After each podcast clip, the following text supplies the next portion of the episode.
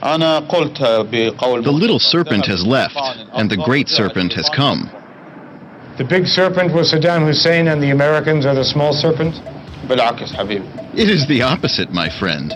The Americans are the big serpent. The Americans got rid of your enemy. Saddam Hussein isn't the enemy of your enemy, your friend.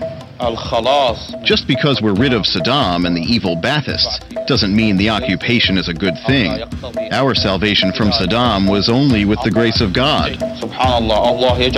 All praises to Allah. He works in mysterious ways. ways.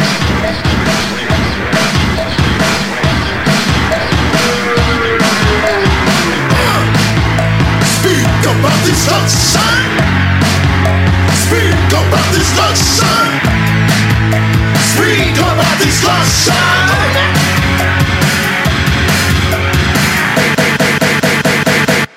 Welcome to Blowback, a podcast about the Iraq War. I'm Noah Kulwin. I'm Brendan James. And this is episode seven, hashtag resistance. This episode today is mostly going to be about the end of 2003 into 2004. Last episode, episode six, we talked about the first year of the American occupation through the lens of the Coalition Provisional Authority, the CPA, and policies like de-Baathification. And today we're going to talk about what all of that provoked and what evil and ugly shit we resorted to. The first part of today's episode is going to be about a really important opponent of the American occupation, the Shia leader Muqtada al Sadr. And the second part is going to be about the rise of the Sunni insurgency and some of the myths that the Americans created to deal with it. And the last part of today's episode will be about Abu Ghraib and the revelations about the horrible things we did there.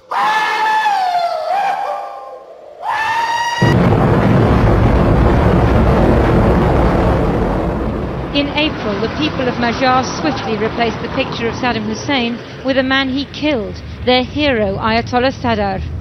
When the British arrived, they were pleased, but what they told us today suggests that grievances have overcome their gratitude, and local men killed and injured the British troops. Something that we've talked about at a few different points on the show is that under Saddam Hussein and the Ba'athist Party's rule, the Iraqi government was run by Sunni Muslims. The thing is, Sunni Muslims only account for one third of Iraq's Muslim population. The remaining two thirds are Shia. This is pretty exceptional among Muslim nations, as something like 85 to 90% of the world's Muslims are Sunni. So that there are a lot of Shia Muslims in Iraq makes a lot of sense because Ali, whom Shia Muslims believe to be Muhammad's rightful successor, uh, he's buried in Iraq in the city of Kufa, um, which is very close to the city of Najaf, which is like the spiritual stronghold of Shia Muslims. Under Saddam, Shia Muslims were kept under a very tight leash, as the Ba'athist Party and Saddam were part of the country's Sunni minority. Shia Muslims were not allowed to make religious pilgrimages, even within Iraq, to their holy sites. And most public religious stuff in general was out of the question. Influential Shia religious clerics were they weren't, you know, killed off by Saddam. They were kept under very strict control as part of the delicate balancing act that Saddam maintained in order to keep control of the country. So when American soldiers rolled into Iraq in 2003, uh, they didn't really quite know what to expect, in part because uh, they weren't prepared. Because, as we've discussed at length on the show, uh, we didn't know shit about shit when we invaded the country. Correct. But there was something new that they saw that they didn't really expect on seeing. So, with Saddam Hussein gone, Shiite Muslims in Iraq were able to be publicly Shia. And naturally, the Americans understood that if they were going to form a government, a specific subject that we're going to get to later on, the Shia Muslims were probably going to c- comprise the majority of that government, even if they were sharing power with the Sunnis. So, in those early days after the invasion, when Jay Garner and Paul Bremer and the CPA were just sort of getting their bearings, it was actually the Shia religious networks that had been mostly underground during Saddam's time that really came out. And they and they weren't initially hostile to the Americans so much as they saw very quickly how everything was crumbling. For example, the looting that we discussed that was happening on the ground like immediately after the invasion. It was actually Shia clerics who organized a lot of the sort of de facto police squads and uh, property recovery units, the, the the which were totally insubstantial, but the only gesture at actually you know keeping civil society together was coming from those elements. Yeah, while Rumsfeld and the DoD was saying, "Don't even bother intervening, let them do it." Exactly. On April 10th, 2003, so about three weeks after the invasion, an Ayatollah from a family of influential Shia clerics was shot, stabbed, and hacked to death by a mob in Najaf. this Ayatollah was from the Al Khoei family. He was, as Patrick Cockburn described him in 2003, a popular liberal sort of Ayatollah, somebody whom the Americans were actually pretty enthusiastic about working with, as evidenced by the fact that they let him into Iraq uh, when they had not yet let in some of the the Our own uh, guys. yeah, some of our own guys. Um, and so he had hit the ground and he was already working the streets, trying to, you know, bring factions together and see what they could build in this new post Saddam reality. And according to j- journalist George Packer, who was a correspondent for The New Yorker, when Jay Garner's team got wind of how Al Khoei was killed, he didn't actually, his team didn't give it a lot of attention. A general told Packer, oh, it's, it's just them killing each other. Uh, this was, to put it mildly, the wrong read. The mob that killed Al Khoei was a group of men loyal to a cleric from another influential religious family, a guy who wasn't even yet 30 years old and who, frankly, wasn't even on the Americans' radar. That guy's name was Muqtada al Sadr. He's been in hiding for the past few weeks, evading U.S. forces who'd vowed to take him dead or alive. The Americans were puzzled by al Sadr. They didn't know much about him. The media and government officials described him as this mysterious, shadowy cleric, and they knew that Saddam had killed his father and two brothers in 1999 after that Priya Shia revolt. Yeah, he came. He was almost like um, religious royalty in Iraq. He came from a family that was very well established and very well known. But he himself was really just. I mean, he was he was sort of just a, a scrappy young upstart at the time. But the thing that was important was that he was the most important person who, from the moment that the American boots hit the ground and even before then, was willing to tell the Americans to fuck off. Right. Al Sadr's legitimacy, it, it- yeah, came from his father, who was a religious leader in command of what is called the Sadrist movement.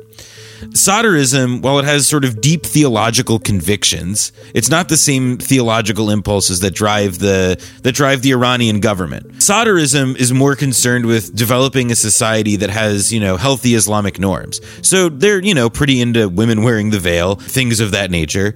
But they're also much more concerned with, you know, what I think we would call in the United States uh, are issues of social justice. Their base was primarily poor people. The Shia population in Iraq were the underclass, and e- even a movement that boiled up in religious terms would have to handle and be able to politicize uh, their class. Right. And I think that the other part of this is that, you know, when you talk about, like, as you say, this kind of material situation, the reality was that there is the biggest, like, population center of Shia Muslims in Iraq was not in Najaf. It was not in their, like, the, these religious shrines um, or cities of those religious shrines.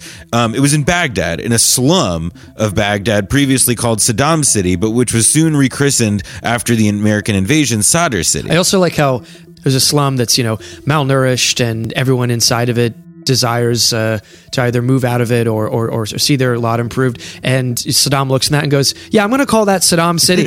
And here you had two to two and a half million people living in about 20 square kilometers. It's the worst possible conditions you can imagine. And also, these are people who are uniquely positioned to bear the brunt of the American occupation, which is being run out of Baghdad. But yeah, I think we have to stress, you know, just how the Mahdi army earned its popular support. You know, in, in a country that had been reduced to rubble by the Americans, uh, al-Sadr's outfit stepped up. I'm quoting from Anthony Shadid's book here. Quote, the Mahdi army returned stolen cars, set up checkpoints to prevent looting, helped deliver kerosene and flour, and even paid the salaries of workers for a while. Surrounded by young advisors, Muqtada said, quote, what I can do, I do. And that's what it's all about. That's what the FBI could never understand. That what the organization does is offer protection for people who can't go to the cops. One of the ways that the American media tended to kind of obfuscate the nature of this and what Sadrism was from the outset was that, you know, they would do things like call Sadr City a suburb of Baghdad, which in a technical sense might be true. But the reality was that Sadrism wasn't some weird, strange theological force that the Americans didn't quite understand and was, you know, befuddling to them.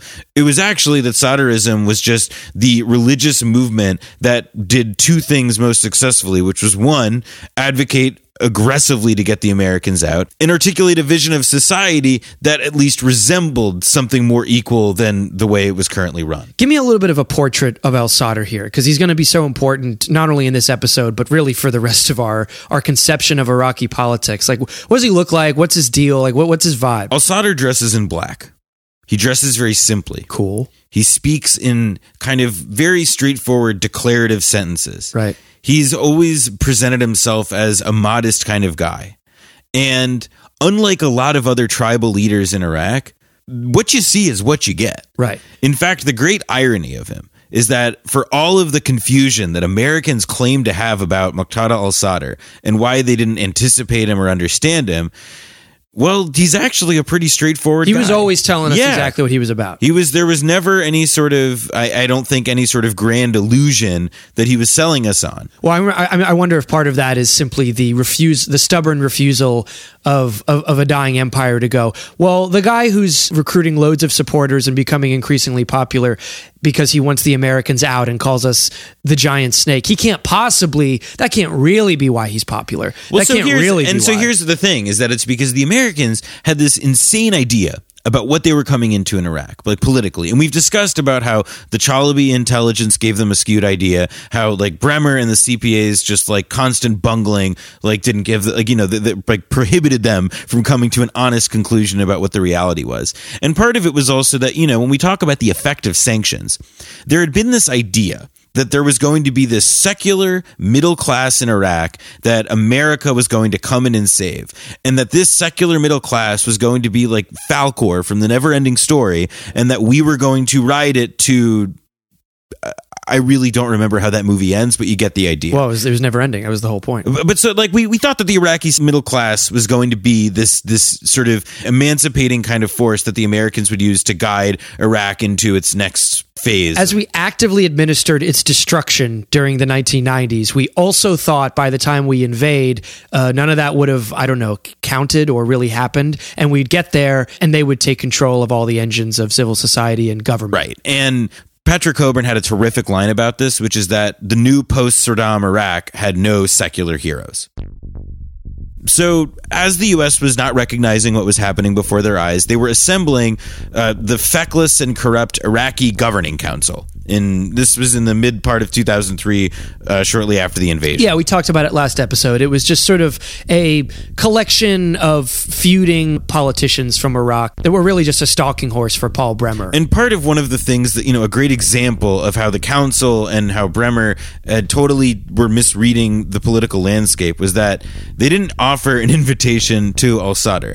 Now, Al Sadr ended up benefiting from this domestically because as the occupation went on, his exclusion from this council was only a greater sign of his legitimacy. right. He wasn't tainted by association with the occupation and the Americans. So initially, the Americans viewed Al Sadr as kind of a popular thug. In fact, they looked at him as kind of like the wayward son of someone who they would have liked to have done business with.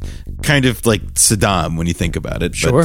um, and they hadn't really counted on him coming around. So there's a quote that I want to read here that um, um, Ambassador Hume Horan, Bremer's liaison to the Shia, said of Sadr, quote, his father would be so distressed if he'd seen his son. How can you do an Erik Erikson on Muqtada al-Sadr? Here's this unchurched son of one of the great churchmen who fills the role without any of the qualifications. What is he lashing out at? Is it his own sense of inadequacy that is being projected out?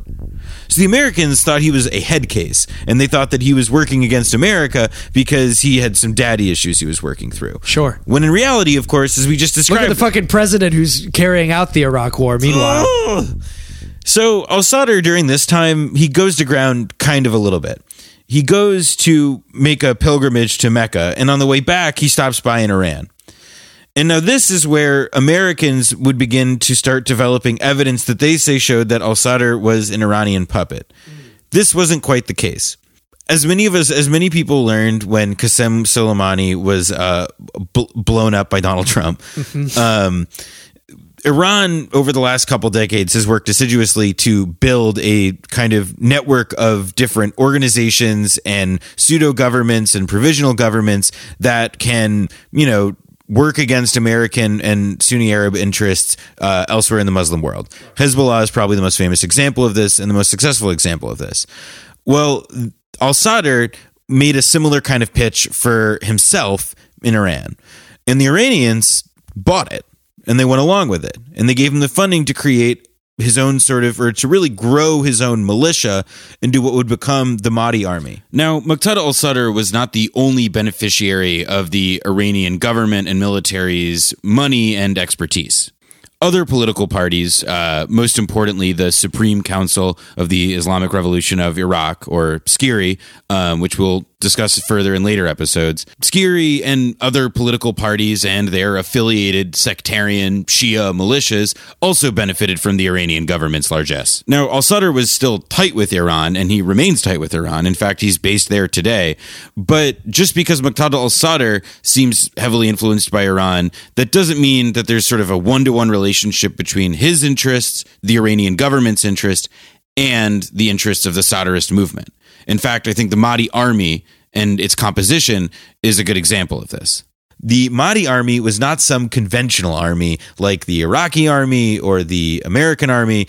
It was a kind of mass movement slash army drawn from many, many Iraqis who were poor and unemployed. A militia, a popular militia. Correct. But it was huge and well funded, and it was developed the capacity to actually start picking fights with Americans. Thousands of men marching purposefully through the streets in unison, dressed from head to toe in black and chanting repeatedly, We are the army of Muqtada. We are the Mahdi army. With most estimates putting the number of fighters in the tens of thousands. After Sadr comes back to Iraq in late 2003 and the Mahdi army begins to coalesce, something started happening in Iraq that was outside of the Shia Muslims' control, but would ultimately put people like Sadr in direct conflict with the United States. So we'll get into this in the next part of the episode, but the gist of it is this. The American invasion of Iraq had the effect of radicalizing a ton of Sunni Muslims within Iraq, but also the countries surrounding it. And we're going to get into some of that radicalization within Iraq later. But the terrorists who knocked down the, you know, dominoes that began the process of us going into Iraq, and by dominoes I mean the Twin Towers. Keeping that. That's funny. Uh, those guys were Saudi Arabian. So a bunch of people from countries around Iraq, Egypt, Jordan, Saudi Arabia, began to make their way into Iraq. Extreme Wahhabists cut from the kind of extremist mold that you would later see in groups like ISIS. And in August 2003, they began setting off bombs.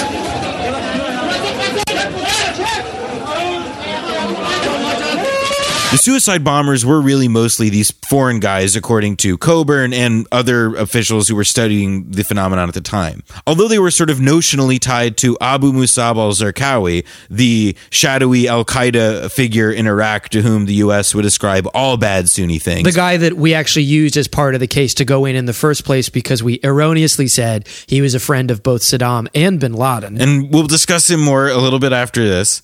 Uh, those bombings sort of coalesced around the general de- jihadi radicalization um, that the American invasion had inspired and growing Sunni discontent within Iraq at the American occupation. By the end of 2003, a couple hundred Iraqi civilians were killed by suicide bombs, and that toll would skyrocket uh, throughout 2004 and even higher in the years after the fact. In March 2004, as the suicide bombing campaign from radical Sunni extremists was like, you know, reaching higher and higher levels, We're now a year into the occupation as well. the suicide bombs uh, struck one target on one day in particular that sort of changed the tenor in terms of the Shia resistance. Uh, suicide bombs targeted Shia observing a multi day religious ritual in March 2004, killing more than 130 people in the cities of Baghdad and Karbala. And that same month, Paul Bremer was starting to feel particularly antsy about the rise of one Muqtada al Sadr. The increasing belligerence of the Mahdi army, which was getting in progressively more confrontation with British, Spanish, and American troops all throughout Iraq, Eventually, Paul Bremer and the CPA felt I have to do something about al Sadr. So, in the days after the deaths of many dozens of mostly Shia Muslims, Paul Bremer had the bright idea to close down the Sadrist newspaper in Baghdad uh, for 60 days. Uh, apparently, the, the article that really set Bremer off was one called, quote, Bremer follows in footsteps of Saddam. So, obviously, in order to dispel that horrible notion, he shut down a newspaper uh, in his new, uh, you know, dictatorial position. The reaction from Sadr's followers was immediate and violent. Didn't the Americans promise us freedom and democracy, they asked? But he wanted to put Sadr in a timeout. Yes. He thought that he was going to give this, you know, stupid provincial thug a spanking Yeah. and uh, that wasn't what happened. In fact, everything snowballed from there. Tens of thousands of Iraqis took to the streets in Baghdad to protest Bremer's actions, and Bremer, confident that he had kept al Sadr in his place, actually focused his attention on fighting the Sunnis on the separate front in western Iraq in Fallujah, which Yeah. we'll get to later. This was a huge mistake. The Sadrists were then able to quite suddenly take control of huge chunks of southern Iraq. Sadr's army took over several Shiite towns and expelled coalition forces from the holy capital, Najaf. During this time, there was also a, a skirmish that came to be known as Black Sunday in Baghdad, in which a number of U.S. soldiers died. Ultimately, this wasn't particularly sustainable as the Sadrists couldn't actually hold that much territory, but they proved a point. And they did accomplish two really important things. The first of which was that Sadr City in Baghdad became a legitimate stronghold of the Sadrist movement that could not be dislodged and with which the Americans were going to have to contend for the next number of years. Well, if it's called Solder City, I mean, you might as well put the the Solderist movement inside. I mean, it would have been pretty embarrassing if Al Sadr had lost control of Sadr, Sadr yeah, City. you got to yeah, b- brand management. and the other place that he had held under his control was Najaf in the southeast. And now this triggered a brutal siege of Najaf, which Al Sadr survived. And in fact, it was so brutal and it made such headlines that there were Sunni fighters in Fallujah who were making their way to oh man, to Najaf simply because they saw this inc- incredible embarrassment that Al Sadr was making of the Americans. right. So by this point, if you recall last episode where we focused on the first year of Paul Bremer, this is near the end of his term. And in June 2004, Bremer finally made the handoff to officially give the keys to Iraq to a new interim government. The amazing ceremony that, that marked this occasion was Bremer uh, handing over a big manila folder to the new prime minister. welcome Iraq's steps to take its rightful place of equality and honor among the free nations of the world. Sincerely, L. Paul Bremer, ex-administrator of the Coalition of Authority. That guy was named Iyad Allawi. If that name sounds familiar, it's because we talked about him in episode two. He was one of the CIA former Baathist goons that we used to try and uh, commit terrorism inside of Iraq and do a coup in the middle of the 90s. The other person who's important to know here is another Ayatollah whose name is Ali al Sistani, who is then in his mid 70s and is the de facto spiritual leader of Shia Muslims. He's still alive now, right? He is still alive and he's still influential. He's causing a ruckus right now. And Allawi, when he came into power, he made a very big mistake very quickly. And that first big mistake is that while al Sistani, the most important spiritual leader for Shia Muslims in Iraq, was out of the country for medical treatment, Allawi tried to keep him out. Woodward reports that Allawi's excuse for this to the Americans uh, was that he didn't like the quote turbans. yeah, he there's a lot of quotes where he's like, we need to get rid of the turban. And Al Sadr and Al Sistani are not the same kind of guys. They're two different types of guys, is what I'm saying here. Al Sistani was a more, you know, wizened kind of like senior figure. the great owl. Uh, kinda. And he continues to serve that kind of role. And he's operated as a very sort of subtle power broker, both among Shia Muslims and between Shia Muslims and the power sharing agreements that were starting to, at least the Americans were trying to cobble together for whatever government would emerge in Iraq. And al Sadr sees things differently. Al Sadr is fundamentally anti American. His abiding interest is not to recreate the Islamic Republic of Iran, because it should be noted the people that the Americans are working with They're the friends of Iran. They're also friends of Iran. Everybody's a friend of Iran if you're a Shia Iraqi exile, considering that the Islamic Republic of Iran is the largest and most important Shia Muslim country in the Middle East. So Al Sadr did not want to recreate the Islamic Republic of Iran in Iraq, but he wanted to create an Islamically observant state Right. free from the purview of the Americans. Right. And his ambition to accomplish that is what set him apart from the other Shia clerics. So Al Sadr sees an opening, and this is in early August 04, when Al Sistani's, you know, kept out of the country now, and he rallies his supporters in Najaf.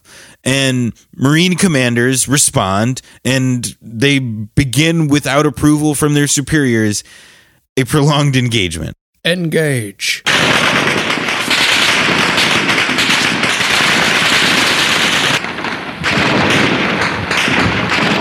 The ending of which basically left Al Sadr in control of Najaf. what our mission is, and our mission is uh, that we'll do uh, as soon as we can, the uh, will be the destruction of Sadr's militia, and then is to kill or capture uh, Al Sadr himself. So, although Al Sadr's Mahdi army spent a good chunk of 2004 trading shots and territory with American troops in Baghdad and Najaf, the emerging insurgency wasn't really centered on Shia Muslims more generally. In fact, it was Sunni Muslims uh, in the first few years after the invasion that mounted the fiercest resistance to the American occupation through suicide bombs, through roadside bombs, through a whole variety of tactics that would become infamous and staples in the nightly news. Would this be because, in part, the Shia population, however much they'd come to loathe the Americans like everybody else, were at first released from that Baathist Sunni clique that was ruling them and had a generally more optimistic view of what could be possible at this point rather than the Sunnis? Yes, absolutely. I think one of the ways to look at the Sunni insurgency and what fueled it is the sense of dispossession that many Sunnis felt with the fall of Saddam Hussein and the Ba'athist Party. This emerging insurgency, the waves of suicide bombings that broke out in late 2003, um, rippling from Najaf to Baghdad to Mosul, the Americans didn't really count on this happening after the invasion and thus were unprepared to identify who might be doing it.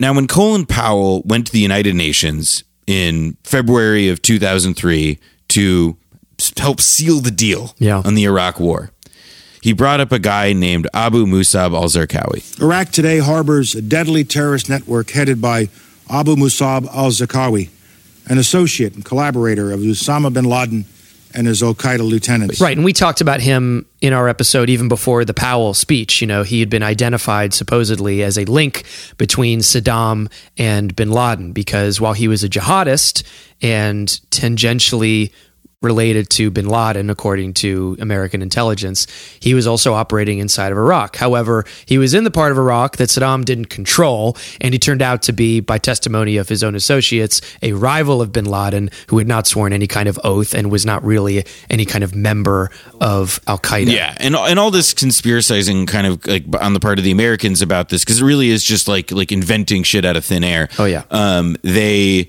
like it, it sort of goes to show just how detached they were from the reality on the ground. And as the Sunni and as Sunni resistance started began to pick up around the country, the Americans started, you know, looking for something to explain why all this was happening. Right. And Al Qaeda was already a familiar answer, and so they shoved their hand in a hat. Yep. And the name that they came up with was Abu Musab al Zarqawi. So Zarqawi himself was an unremarkable guy. He was born in Jordan. He fought alongside Mujahideen in Afghanistan uh, against the Soviet Union. He, Typical resume. yeah, you know, he got hooked up with some more hardcore jihadists in Pakistan uh, in the early 90s, and then he spent most of the 90s uh, in jail in Jordan. Al Zarqawi's presence in Iraq was, as presented by the journalist Lawrence Wright, uh, particularly inspired by the venom he had for Shia Muslims. So while the American government claimed that Al Zarqawi had been working with Saddam prior to the U.S. invasion. There's no evidence to support that. In fact, Saddam may not have even been aware that Al Zarqawi was even in the country. So the story isn't that Zarqawi was under Saddam's thumb or that he was in cahoots with Saddam.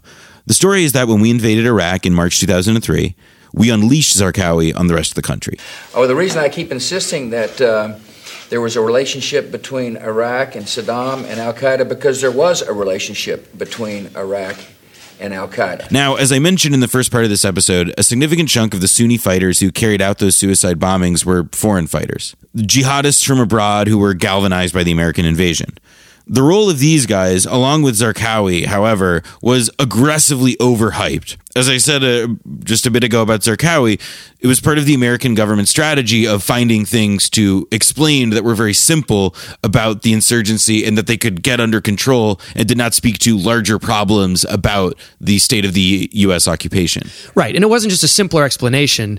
We didn't want to admit that, like any colonized or occupied people, the Iraqis themselves were rising up against the Americans. Much better to say that there were these troublemakers from abroad who were sneaking in and poisoning the well, these foreign jihadists. Uh, there are Baathists, there are Fedayeen Saddam people, there are criminals, there are jihadists coming in from other countries.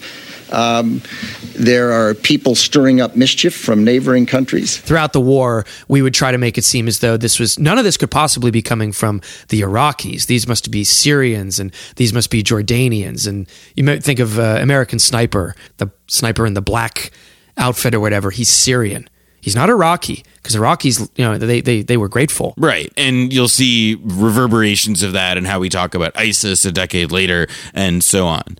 And, and you know, to be clear, Zarqawi did a lot of bad shit, uh, more of which we'll talk about later on. But his role as an explanation for uh, what was going on was part of a deliberate strategy. In fact, it was part of a um, a self admitted psyop campaign by the Pentagon. Um, Brendan, I want you to look at something. Um, can you just like describe to me these two slides that I'm showing you? These look like PowerPoint slides, and uh, the first slide offensive strategic communications, fighting the negative insurgency, Abu Musab al Zarqawi, selective leak to Dexter Filkins.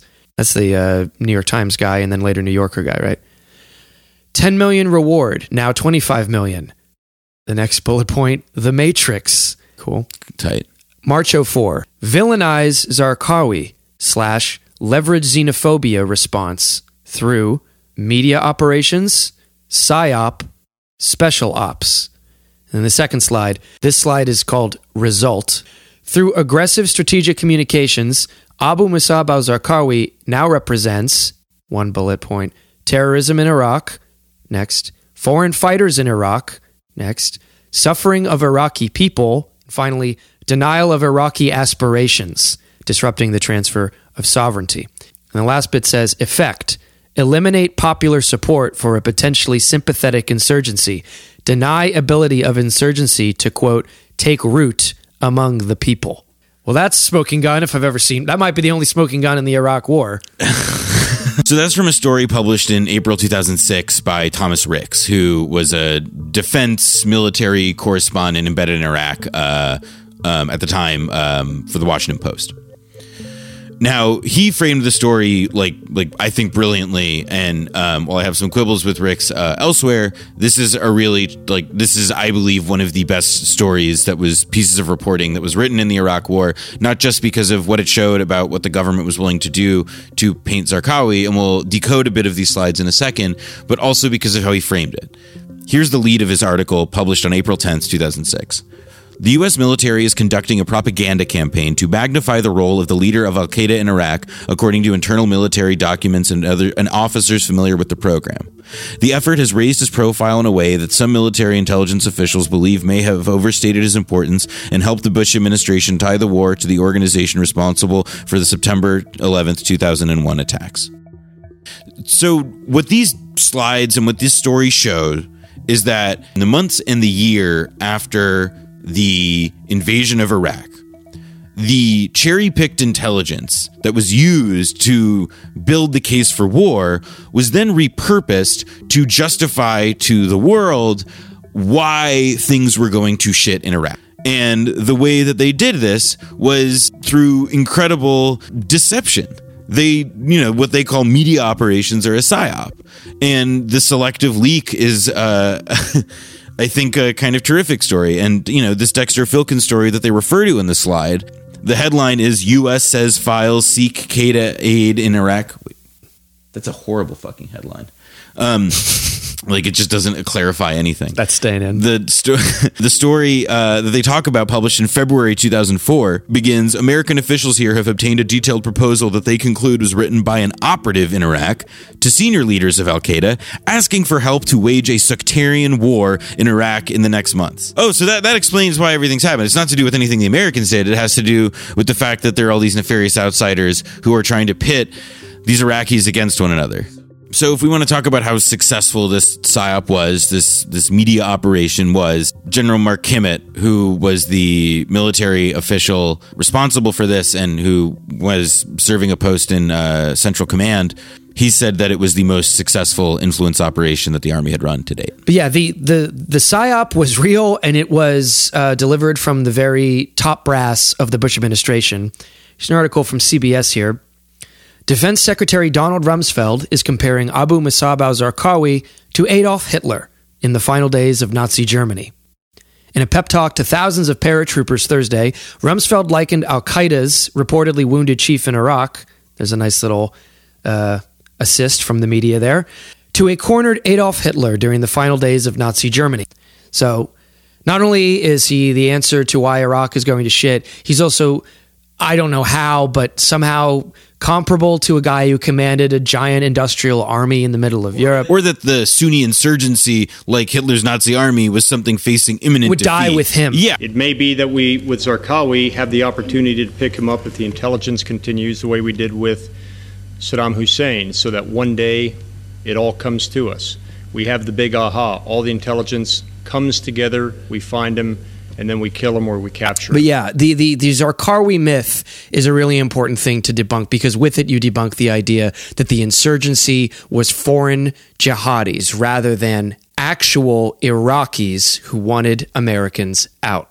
But don't just take it from us, take it from the CIA itself. Washington Post reported in 2005 the CIA's analysis showed the insurgency wasn't just former Baathists or dead enders, but, quote, newly radicalized Sunni Iraqis, nationalists offended by the occupying force, and others disenchanted by the economic turmoil and destruction caused by the fighting, i.e., America's occupation. One other thing I just want to note is this insurgency, which was mostly Iraqis, had the support of most of the population in Iraq who weren't themselves uh, taking up arms.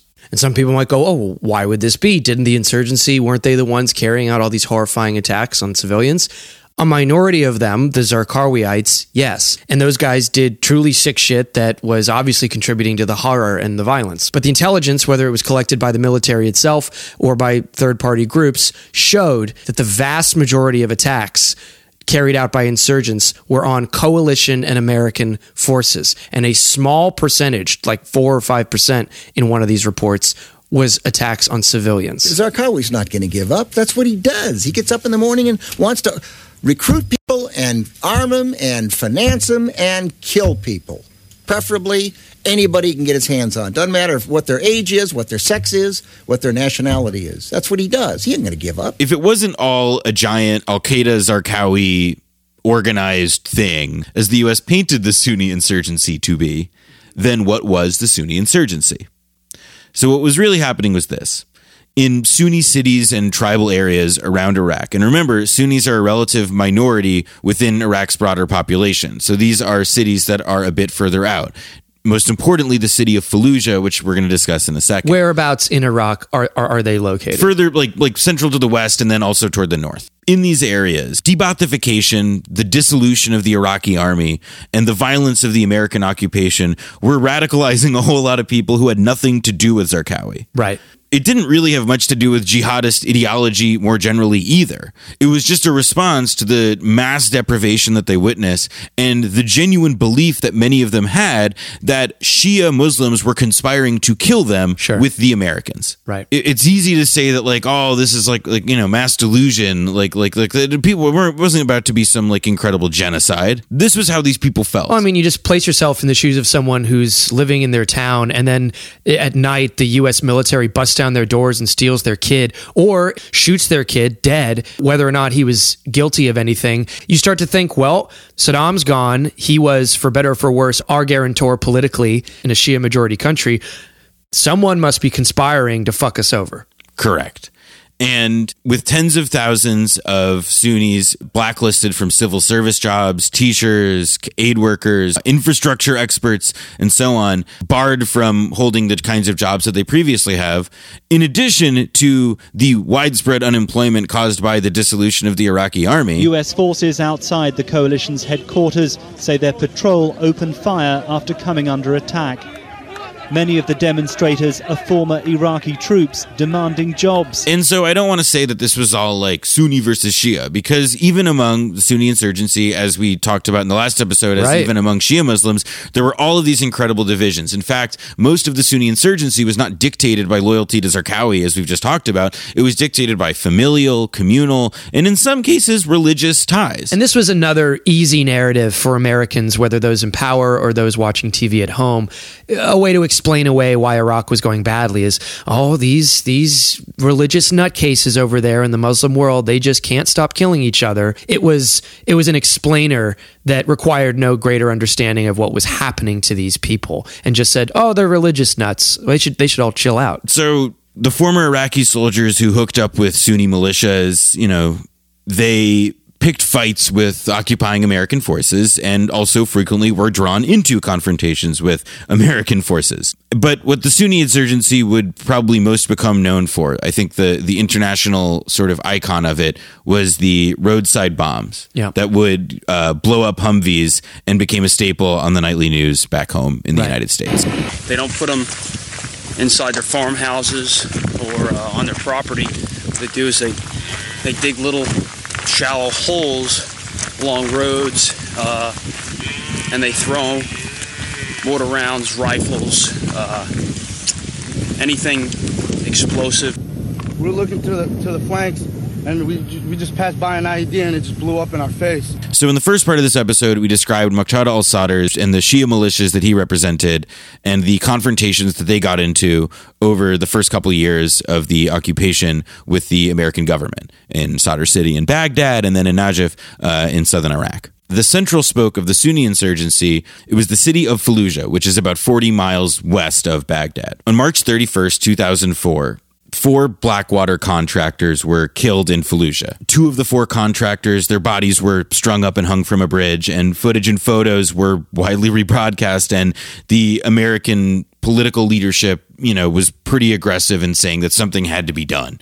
Now, the military didn't really have any strategic objectives for what to do to contain or eliminate the insurgency in Fallujah other than kill the insurgents. In fact, insurgents in Fallujah had been escalating activities against American soldiers so effectively that they almost killed General John Abizaid, the head U.S. military official for the entire Middle East. IEDs and RPGs, not just roadside bombs, but actual active patrols were taking shots at American soldiers and beginning fights on a very routine basis. And this all took place in the period before and after the ambush on the Blackwater contractors. Mm-hmm. Within a week, however, after the attack, the Bush administration and the military cobbled together Operation Valiant Resolve, which was their attempt to take back the city from the insurgents. It commenced on April 4th.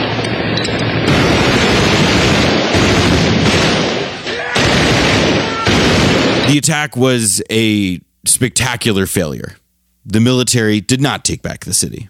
In fact, after capturing a chunk of the city, the interim Iraqi government forced the Americans to back the fuck out because of how badly the Americans had demolished the city. In fact, here's how one lieutenant colonel, a certain James Mad Dog Mattis, described his initial orders to troops. The commanding general has changed the op order from capture or kill the enemy to kill or capture. He wants the emphasis on kill. And the Americans ultimately had to pull out on May 1st, a month later. So the American operation, which had begun on April 4th, uh, ended on May 1 when they pulled out. So the Americans actually um, they didn't want to totally abandon Fallujah, but they didn't really get any direction from above on what they had to do. So this is the story of the Fallujah Brigade. So the brigade was about a 1600 man volunteer force thrown together as a compromise between the Marines and the Iraqi interim government. It was an idea cooked up by an American general, and Paul Bremer and the CPA didn't really know much about it. So a bunch of the people who comprised this 1600 man force, in a city of 300,000 people, by the way, uh, the 1600 man volunteer force, um, a bunch of them actually used to be insurgents, and a bunch of them part of the you know same exact kinds of you know quote unquote terror networks that Americans hope to penetrate. And then the Americans gave them guns and authority. It was completely ineffective, and people deserted fights. There was widespread corruption, and it was basically just like a brutal mercenary force. And the Marine colonel who was in charge of it told a Los Angeles Times reporter uh, after the fact the whole Fallujah Brigade uh, thing was a fiasco the whole brigade was completely ineffective and it was an embarrassment and it was a strategy that didn't work. And in fact, it had just given a bunch of weapons to a bunch of people who would later use them against America. So this all wraps up in the spring. So by the fall, Fallujah remains outside of American control, and because the first elections for the Iraqi government were going to take place in January 2005, it was a pretty big problem that a city of 300,000 people would not be able to participate in those elections. and in if you- fact would be perhaps an incredibly destabilizing uh, thing against those elections. And it's also, you know, worth mentioning that for the Americans to try and put together some sort of like even like pretend viable government in Iraq, they were going to need Sunnis to have buy-in. Yeah. And not counting all those potential Sunni votes in the city was something that force their hand in a situation that they'd already created for themselves. So the American military decided not to act until after the US elections were over in November 04 and they just maintained the siege with airstrikes and so on uh, before they were ready to actually do their big big boy battle to force out the Sunni insurgents from the city. On November 7th, the Americans were ready, and Patrick Cockburn's described what follows as the quote, sort of set piece battle at which the American military usually excelled.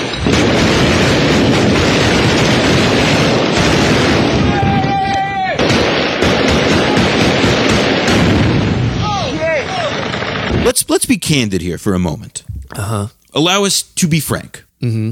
Allow me to be frank. Let me be frank. Let me be frank. The Americans were always going to win.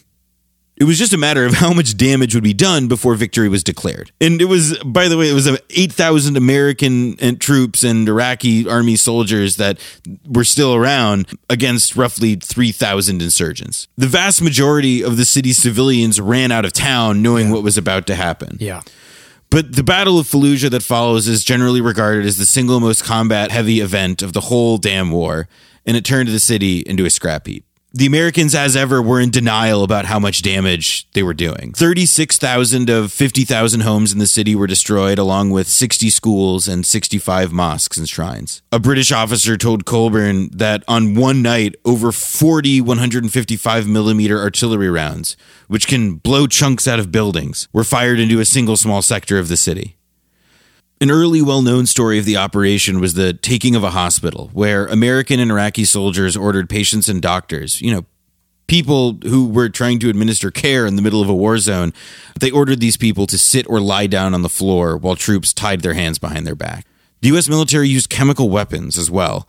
White phosphorus, which would be used by the IDF in Gaza just a few years later, ended up burning and scarring civilian bystanders because, as the Americans would later note in their case against Saddam for using the same exact weapons, chemical weapons used in an urban area tend to have uh, unintended consequences. I would even just say I, I whirl with the idea that the American military was in denial about the damage they were doing. I think you pull a lot of articles at the time and a lot of the quotes at the time from colonels and generals. They did know what was going on here. We have this sort of automatic reaction to think of the U.S. as this big bumbling empire, but they knew what they were doing in Fallujah. They knew that they were destroying this place. And just like in Vietnam, you know, Operation Phoenix, the goal was to terrorize. The goal was to annihilate. And that's exactly what they achieved.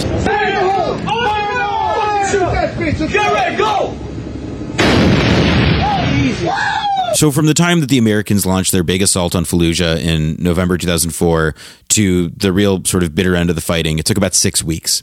But the full extent of the damage done to Iraqis wouldn't really be known for at least another few years. A 2010 study from English researchers reported increases in birth defects, infant mortality, and cancer among Fallujah residents that exceeded the rates among survivors of the atomic bomb in Hiroshima. One explanation for this is that the U.S. tanks and jets were using depleted uranium rounds. We did that in the Gulf War too in 1991. These are literally radioactive weapons. Obviously, all of this violated international law. The U.S. military confessed to having killed about 1,200 insurgents, and civilian tolls were said to be maybe 800 people. I'm drawing here from a great post by Richard Seymour. Later, Iraqi groups and medical workers put that estimated death toll much higher to as many as 6,000 deaths, most of them civilians. And beyond just the death toll, horrifying as it is, we turned Fallujah into a high key police state for everyone, the hundreds of thousands who were returning to their homes. And here's some things we were doing over there that I don't think Americans at home really had any idea about. I don't know if they have an idea about them now. Boston Globe, late 2004.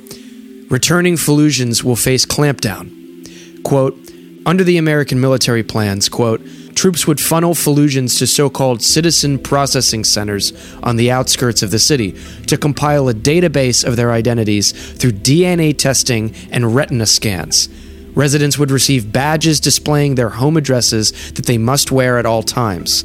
Buses would ferry them into the city where cars, the deadliest tool of suicide bombers, would be banned. DNA into a database, badges, your, your, your papers, please, at all times, and no more cars for you. Finally, the Marine officers designed a forced labor system, requiring men to work in military style battalions.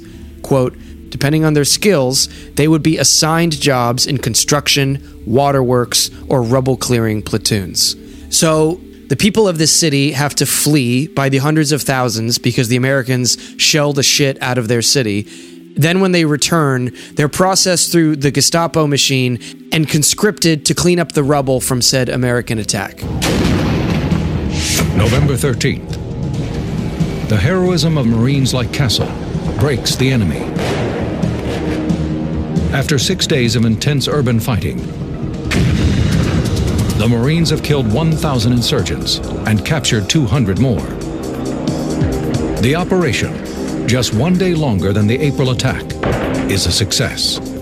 The effect of retaking Fallujah in this brutal, extreme fashion, as with most of the American policy of occupation at that time, was to move the Americans about one step forward and five steps backward. The insurgents simply learned to stop taking whole cities for Americans to then reclaim. Although many Iraqi Shia were incensed by the suicide attacks by Sunnis that were believed to have been coming from Fallujah, the nonstop media coverage of American action in Fallujah and of the American brutality in Fallujah ultimately only emboldened the Sunnis to step up their attacks. The trajectory of this was really, really quite dangerous.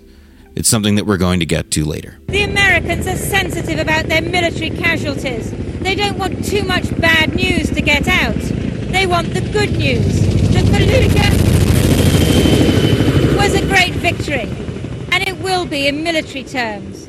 But that doesn't mean that they're about to quell the insurgency in Iraq. So, this episode, we've talked a lot about some of the battles, bombings, and broader politicking of both the Sunni and Shia insurgencies and factions. And we're going to check back in on Zarqawi, Muqtada al Sadr, and others later on. But I'd like to talk now about some of the things that the Americans did that helped motivate these people. When we talk about what were the things that inspired thousands and thousands of people to take up arms against the United States, Abu Ghraib is probably the first place we should look. In my experience, said General Stanley McChrystal in his memoir years later, we found that nearly every first time jihadist claimed Abu Ghraib had first jolted him into action. In January 2004, while briefing Bush, Donald Rumsfeld let slip that something had happened at an American prison in Iraq. Oh, by the way, Rumsfeld mentioned, we have this incident. There were allegations of prisoner abuse by Army military police and interrogators at Abu Ghraib. And Abu Ghraib was actually Saddam's old fortress prison that was already infamous for all the horrible fucked up shit that happened while he was in control of it. Right. And, and rather than immediately shut down Abu Ghraib, the Americans repurposed it, using it as a place to put, you know, thousands of detainees, as they called them, together while the Americans sorted out what to do exactly on the ground. This meant that lots of people who probably shouldn't have been rubbing shoulders if you wanted to prevent an insurgency were in fact rubbing shoulders. And this includes, for example, the future leader of ISIS. But Abu Ghraib was repurposed far beyond its function just to hold people. When Rumsfeld told Bush about this abuse in January 2004, he said an investigation was underway. As the journalist Bob Woodward described Rumsfeld saying it, we're on it. Throughout 2003 and into 2004, a steady trickle of reports from Amnesty International and the Associated Press had said that there were human rights abuses being committed at Abu Ghraib, but there weren't a whole lot of specifics. But on April 28, 2004, 60 Minutes ran an episode about the prison that was followed up shortly thereafter by a report from The New Yorker by Sy Hersh. These revelations would change everything. Major General Antonio Taguba, the author of the report, wrote that American jailers did the following to the Iraqi prisoners under their control, and here I'm quoting directly. Breaking chemical lights and pouring the phosphoric liquid on detainees, threatening detainees with a charged 9mm pistol, pouring cold water on naked detainees, beating detainees with a broom handle and a chair, threatening male detainees with rape and forcing them to wear women's underwear, allowing a military police guard to stitch the wound of a detainee who was injured after being slammed against the wall in his cell, sodomizing a detainee with a chemical light and perhaps a broomstick, using military working dogs to frighten and intimidate detainees with threats of attack, and in one instance, actually biting a detainee. And one uh, quote from the report that I've amended slightly for clarity that I wanted to uh, bring that I thought was also pretty important. The detainees were all naked. A bunch of people from military intelligence and the military police were there that night. The detainees were made to do strange exercises by sliding on their stomach, jumping up and down. They'd water thrown on them, and they got wet, and they were called all kinds of names, such as gay, and they were asked, Do they like to make love to guys? At one point, Nakhla goes on to say, they were then handcuffed together by their hands, and their legs were shackled, and they were stacked on top of one another, ensuring that their naked genitals were placed next to one another. The evidence for all of these claims was aired on 60 Minutes in the forms of these now horrifically iconic photos and videos that were taken by the American soldiers themselves while committing these acts. Repercussions were felt quickly. About two weeks after the 60 Minutes report aired, a video was posted online depicting the beheading of 26 year old American Nick Berg, who had disappeared in Iraq weeks earlier. Al Zarqawi and his associates took credit for the killing, a new grim feature of the war in Iraq that would become more common over the following years. January, one of theirs, a kid, one of the kids from inside the unit, goes into the police and shows the photographs. They start an investigation. Rumsfeld admits, after the stories become known, that by the end of January, he's been told, by the, in the middle of January, and he's told the president right away about it. No looking at the pictures, but they know how bad it is. What do they do for the next four months? What do they do at the highest levels of my government until the stories become public? Nothing except prosecute seven GIs. And we still don't know everything that happened inside of Abu Ghraib. Um, some of the darker stuff that we still don't know was claimed by Sy Hersh at the time. He said that the U.S. had evidence, both audio and video, of young boys being sexually abused in the prison by U.S. forces. And a report in the Washington Post in May 2004 quotes one detainee who said he witnessed an Army translator having sex with a boy at the prison. Quote, he said the boy was between 15 and 18 years old. Someone hung sheets to block the view, but he said that he heard the boy's screams and climbed a door to get a better look. He said he watched the assault and told investigators that it was documented by a female soldier taking pictures. In addition to the torture, there were also reports of dozens of detainees at Abu Ghraib had died, either perhaps killed by their American jailers or people who had died in other suspicious circumstances while in American custody. Now, the story that the American soldiers who committed these abuses told was that they were instructed and encouraged to do so by the military intelligence and CIA officials who were overseeing interrogations at the prison.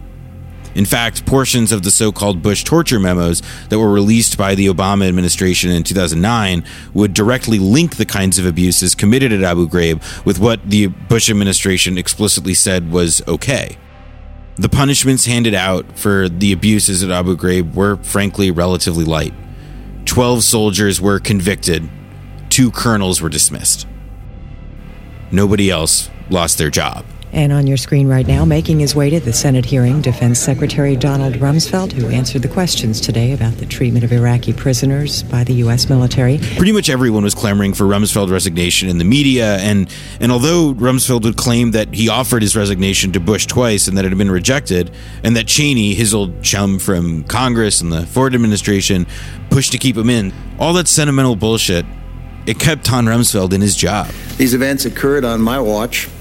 As Secretary of Defense, I am accountable for them, and I take full responsibility. Over the next few months, the Americans would start trying to thin out the crowd of thousands of prisoners inside Abu Ghraib and let hundreds of people out. The prison would temporarily be closed and then reopened by the interim Iraqi government a few years later before being shut down in 2014, and it remains closed to this day. Although George Bush would eventually issue an actual apology with the words, I am sorry, or I apologize, or some variation on that core theme of what it means to give an apology, initially, that was not what he said to the world. Today, we're going to let you go out on what he actually said uh, when he went on the Arabic news TV channel Al Arabiya on May 5th, 2004, a week after the scandal broke. Bye. It's very important for people, uh, your listeners, to understand in our country that uh, when a issue is brought to our attention uh, on, on this magnitude, we act. And we act in a way where leaders are willing to discuss it with the media. And we act in a way where, uh, you know, our, our Congress uh, asks pointed questions to the leadership. In other words, people want to know the truth. That stands in contrast to dictatorships. A dictator wouldn't be answering questions about this. A dictator wouldn't be saying that the system will be investigated and the world will see the results of the investigation. A dictator wouldn't admit reforms needed to be done. Uh, and so uh, the people of the Middle East must understand that this was horrible. And, uh, and, and, but we're dealing with it in a way that will bring confidence uh, to not only our citizens, which is very important, but confidence to people of the world that this situation will be uh, rectified and justice will be done. Will be done.